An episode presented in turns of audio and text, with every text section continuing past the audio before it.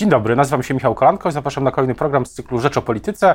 Będziemy rozmawiać o wyborach, o tajności wyborów, o głosach e, Polonii, o tym, co, może zmienić, co może zmienić się w polskim Senacie. Zapraszam na program. Dzień dobry Państwa i moim gościem dzisiaj profesor Adam Bodnar, kandydat e, do Senatu z Warszawy, wcześniej Rzecznik e, Praw Obywatelskich. Dzień dobry. Dzień dobry, dziękuję serdecznie za zaproszenie. Zacznijmy może od tematu tajności wyborów. Gdyby ktoś po raz pierwszy, nie, nie, przepraszam, nie tajności wyborów, ale głosów Polonii, gdyby ktoś po raz pierwszy dzisiaj usłyszał o tym problemie, to jakby pan zdefiniował, skąd on w ogóle się wziął? Gdzie jest, gdzie te głosy Polonii, skąd się wziął ten problem? Gdyby ktoś po raz pierwszy o tej historii słyszał. Przede wszystkim to trzeba przypomnieć, że obywatele Rzeczypospolitej, którzy zamieszkują poza granicami Polski, mają prawo wziąć udział w wyborach parlamentarnych, także prezydenckich, w referendum. I to jest nasza zasada konstytucyjna, nasze prawo wyborcze od lat. Co ciekawe, nie jest to wcale takie typowe, bo są takie rozwiązania, na przykład w Holandii, że jeżeli ktoś mieszka poza granicami kraju przez ponad 10 lat, to traci te prawa wyborcze. Czyli jest wymóg, można powiedzieć, ciągłych związków z danym państwem. Natomiast w Polsce nie ma to znaczenia, jeżeli ktoś się legitymuje, chce uczestniczyć, legitymuje obywatelstwo, chce uczestniczyć w wyborach, to może w nich wziąć udział. Na czym polega problem? Nowelizacja kodeksu wyborczego przewidziała, że wszystkie głosy oddane w poszczególnych komisjach wyborczych zlokalizowanych za granicą muszą być policzone w ciągu 24 godzin od momentu zakończenia głosowania. No i to jest główny problem. Czy komisje zdążą, czy wyrobią się w tym czasie? I ktoś mógł powiedzieć, no co za problem, trzeba przeliczyć. No, kłopot polega na tym, że niektóre komisje w Londynie, w Edynburgu, w Hadze, to są komisje obejmujące mniej więcej 5 tysięcy, 6 tysięcy zarejestrowanych wyborców. Z reguły, jak już się ktoś zarejestruje, to dociera do tego punktu wyborczego, czyli trzeba będzie przeliczyć gdzieś 5 tysięcy głosów. I te 24 godziny to może być za mało. Wydaje się, że logicznym rozwiązaniem byłoby stworzenie więcej, większej liczby mniejszych obwodowych komisji wyborczych. No i do tego dążę wraz z panem przewodniczącym Robertem Tyszkiewiczem, szefem Komisji do Spraw Łączności z Polakami za Granicą oraz z panią Magdaleną Roguską, kandydatą, kandydatką Koalicji Obywatelskiej. Organizowaliśmy konferencję prasową w Sejmie i mówiliśmy właśnie, że apelowaliśmy do MSZ-u, żeby zwiększył liczbę komisji wyborczych. Co więcej, mamy nawet listę ponad 100 komisji wyborczych, które mogłyby być stworzone przez Polonię poza granicami kraju i czekamy tak naprawdę na odpowiedź MSZ-u. Też w kuluarach, czy i też w zasadzie publicznie MSZ przyznaje, zaczął przyznawać, że, że może problem nawet z obsadzeniem komisji tych, które już chce powołać. Więc pytanie, czy to można jakoś rozwiązać? Czy będą chętni po prostu? Może potrzebne jest takie w jakimś sensie pospolite ruszenie? Ja myślę, że chętnych nie brakuje, bo e, chociażby w, w samej, jeżeli w Wielkiej Brytanii w wyborach bierze udział ponad 100 tysięcy wyborców, e, prawda, Polonia jest jeszcze większa, nie wszyscy biorą e, udział, to myślę, że i też mamy takie sygnały też od środowisk polonijnych, które są tutaj z ramienia Koalicji Obywatelskiej koordynowane przez pana posła Krzysztofa Aliska, że taka wola jest. Co więcej, ja może powiem jedną taką rzecz, żeby pokazać, jaka jest determinacja. Ja w najbliższą niedzielę o 7 rano mam spotkanie ze sztabami, które. Dlaczego 7 rano? Właśnie ponieważ sztabami z Australii, Nowej Zelandii i Singapuru, prawda? Także nawet tam daleko jest wielkie zainteresowanie, żeby brać udział w wyborach i żeby zaangażować się w ich przygotowanie. Jest też pytanie o, o samo liczenie głosów, bo to w tym roku jest nie tyle nie, nie pytanie, bo jeszcze jest są jeszcze, jest jeszcze referendum. Ma Pan jakieś sygnały z, z, PKW, bo wiem, że Pan apelował do PKW o to, żeby była taka mm, dyrektywa, żeby najpierw liczyć głosy do Sejmu, a później liczyć głosy referendalne. Był jakiś odzew? Wraz z profesorem Markiem Chmajem, wybitnym ekspertem od prawa wyborczego, doszliśmy do wniosku, że zgodnie z przepisami może liczenie głosów referendalnych może nastąpić po przeliczeniu głosów wyborczych w wyborach parlamentarnych. I bo kodeks wyborczy odnosi się do tych terminów tylko i wyłącznie w kontekście głosów w wyborach parlamentarnych. No i oczekujemy, że Państwowa Komisja Wyborcza wyda oficjalne zalecenie, żeby poczekać e, z głosami referendalnymi. I wtedy minimalizuje się ryzyko tego, że te głosy właśnie oddane w wyborach za granicą nie zostaną zmarnowane, nie zostaną uznane za, jak to używa tego sformułowania kodeks wyborczy, za niebyłe. I właśnie przy, przy okazji można od razu wrócić do tego wątku, o którym mówiłem na samym początku, czyli toczącej się dyskusji o tajności wyborów, bo jest pytanie, czy jeśli jest jednocześnie referendum i głosowanie, to czy jeśli ktoś odmówi przyjęcia karty do e, głosowania, to czy to narusza tajność wyborów? Jak pan to widzi? E, moim zdaniem absolutnie narusza tajność e, wyborów, no, ponieważ w pewnym sensie jest, jest taka zastawiana pułapka na obywatelu, prawda? Obywatel przychodzi do lokalu wyborczego, i przychodzi po co? Po to, żeby oddać głos w wyborach parlamentarnych, a ten członek komisji mówi, proszę, a tu jeszcze karta referendalna. A on przecież nie ma obowiązku brać udziału w wyborach. Artykuł 62 mówi o tym, że mamy prawo do. Prawda? Skoro mamy prawo do, to możemy y, nie chcieć wziąć udziału. I teraz, żeby zadeklarować, że w, tych, y, w referendum nie chcemy wziąć udziału, no to musimy złożyć deklarację, że y, prosimy o adnotację na tych kartach, na listach wyborczych, że nie odbieramy tej karty referendalnej. W związku z czym zostaje ślad w papierach, e, że e, w referendum nie chcemy też, wziąć udziału. Tutaj dwa wątki, ale jeśli się nie mylę, to ten zapis funkcjonuje w tej ustawie od 2003 roku, czyli od momentu, kiedy, kiedy jest ta nowa ustawa o referendum. Wydaje się, że wcześniej, w poprzednich referendach, na przykład tym, które zostało zainicjowane przez prezydenta Komorowskiego, czy w, w innych, w, w, tym referendum nie było tej dyskusji w ogóle? No nie było, bo nikt nie łączył wyborów parlamentarnych z referendum, a teraz no, przychodzimy w tym samym e, e, momencie, prawda, do, do tej samej komisji e, wyborczej i jesteśmy, a, a tu mogliśmy nie wziąć udziału w referendum poprzez po prostu nie przyjście do lokalu wyborczego. A teraz jak mamy z jednej strony wziąć udział w wyborach parlamentarnych, wybrać naszych przedstawicieli, a jednocześnie nie chcieć wziąć udziału w referendum, a do ważności wyboru, do ważności referendum jednak niezbędna jest ta większość 50% uprawnionych. Druga rzecz jest taka, że tajność głosowania to też jest to też z tego, że ktoś nie odbierze karty do głosowania, nie wynika, że ktoś, że ktokolwiek wie, jak ktoś głosował w wyborach do Sejmu. Ktoś, jeśli ja pójdę do, e, na, na wybory, od, odmówię przyjęcia tej karty, to dalej nikt nie wie, na kogo zagłosowałem, na kogo, gdzie ten krzyżyk postawiłem. No tak, ale to już jest tak, że szukamy e, różnych interpretacji, a po prostu nie powinniśmy być stawiani w takiej, e, w takiej sytuacji, że zostaje jakikolwiek ślad, bo jednak raczej należy zakładać, że jeżeli ktoś nie chce wziąć udziału w referendum, no to prawdopodobnie nie jest zwolennikiem partii rządzącej no bo to partia rządząca promuje e, ideę, ogłosiła ją, prawda, i będzie pewnie bardzo intensywnie promowała pytania e, referendalne i e, odpowiedzi, które powinny w tym, w tym referendum paść. No też, no tak, ale z drugiej strony te dane są, będą, będą w PKW, tak? To nie jest informacja, którą, która jest będzie powszechnie dostępna w organach państwa. Tak? PKW jest, jest mimo wszystko osobnym ciałem. Ja oczywiście no, mam musimy mieć zaufanie, że, że te dane nie wyciekną. E, natomiast pamiętajmy o jednej rzeczy, że organy władzy publicznej nie powinny gromadzić danych, które nie są niezbędne. E, także jest artykuł 51 Konstytucji, który właśnie mówi o tym, że na tym to polega, że gromadzimy tylko te dane, które są niezbędne. No i teraz stawiamy jednak obywateli w sytuacji bardzo, e, no, bardzo jednak poważnej, tak? tym bardziej, że zasada tajności jest e, jedną z tych fundamentalnych zasad dla procesu wyborczego. Ja liczę, że jednak mimo wszystko PKW po tej całej dyskusji się to zreflektuje i może nad tym jeszcze e, zastanowi. Słyszałem jeden taki głos bardzo ciekawy, czy być może stworzenie dwóch osobnych komisji e, nie byłoby jakimś rozwiązaniem, tylko pytanie jest, na ile technicznie jest to do, e, do przeprowadzenia e, e, w kontekście wyborów. Co pan myśli o, o całym referendum jako, jako takim, o tych, o tych pytaniach? Tak bardziej już politycznie pytam. E, politycznie, no to uważam, że tak jak Prawo i Sprawiedliwość od 2015 roku realizuje różne scenariusze węgierskie. E, przypomnijmy, e, atak na Trybunał Konstytucyjny, przejęcie mediów, finansowe podporządkowywanie niektórych mediów prywatnych, kontrola nad sądami, obniżenie wieku emerytalnego. To jest, wydaje mi się, taki był bardzo piękny przykład takiego copy-paste rozwiązań węgierskich. Przypomnijmy, że Viktor Orban w 2012 roku obniżył wiek emerytalny e, sędziów sądów powszechnych, w związku z czym pozbył się wielu prezesów sądów. No i później ten manewr był u nas stosowany w kontekście e, Sądu Najwyższego.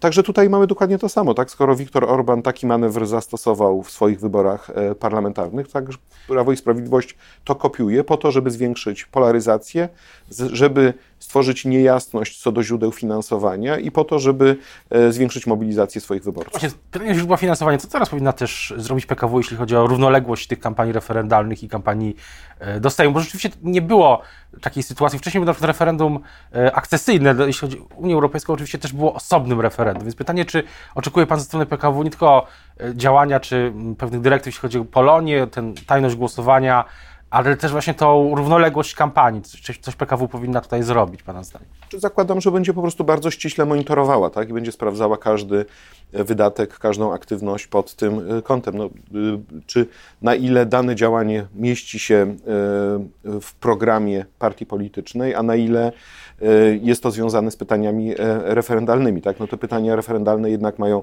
bardzo ścisły zakres przedmiotowy i zakładam, że jeżeli się pojawią nagle jakieś wydatki e, nieprzewidziane, które gdzieś przekraczają poza e, limity, nie są związane z pytaniami referendalnymi, no to, to, e, to Państwa Komisja Wyborcza będzie to brała pod uwagę. Tylko proszę zauważyć, że w Polsce ten cały system jakby opiera się na tym, że PKW może być de facto skuteczne po już post factum, już post factum prawda, poprzez tam odebranie dotacji, prawda, i tam różne inne e, konsekwencje finansowe, natomiast w trakcie, no to się wszystko opiera tylko i wyłącznie na zasadzie e, mm, odpowiednich wskazówek. I, e, i teraz jeżeli dla Prawa i Sprawiedliwości w dużej mierze ta kampania jest grą o wszystko, to znaczy grą o dalsze przedłużenie budowania y, państwa niedemokratycznego w Polsce, to myślę, że nie będzie tutaj jakieś specjalnie się przejmowało tym, co się zdarzy post factum, jak to będzie wszystko oceniane.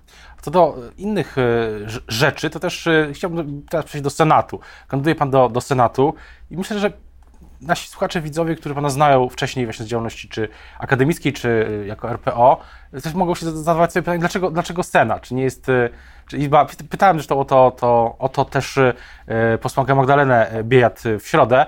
Czy, czy nie ma Pan poczucia, że przejście do Izby Zadumy, Izby Refleksji to nie jest zbyt wcześnie na Pana drodze publicznej działalności? To znaczy, ja w odróżnieniu od pani posłanki Biejat nie, nigdzie nie przechodzę, prawda, bo, bo pani no tak. posłanka ma doświadczenie e, sejmowe, tylko gdzieś zaczynam e, moją drogę no Właśnie, dlaczego, polityczną. Dlaczego od Senatu w takim razie? E, dlatego, że e, po pierwsze Senat y, myślę, że daje większą możliwość y, wykorzystywania doświadczenia i umiejętności prawniczych.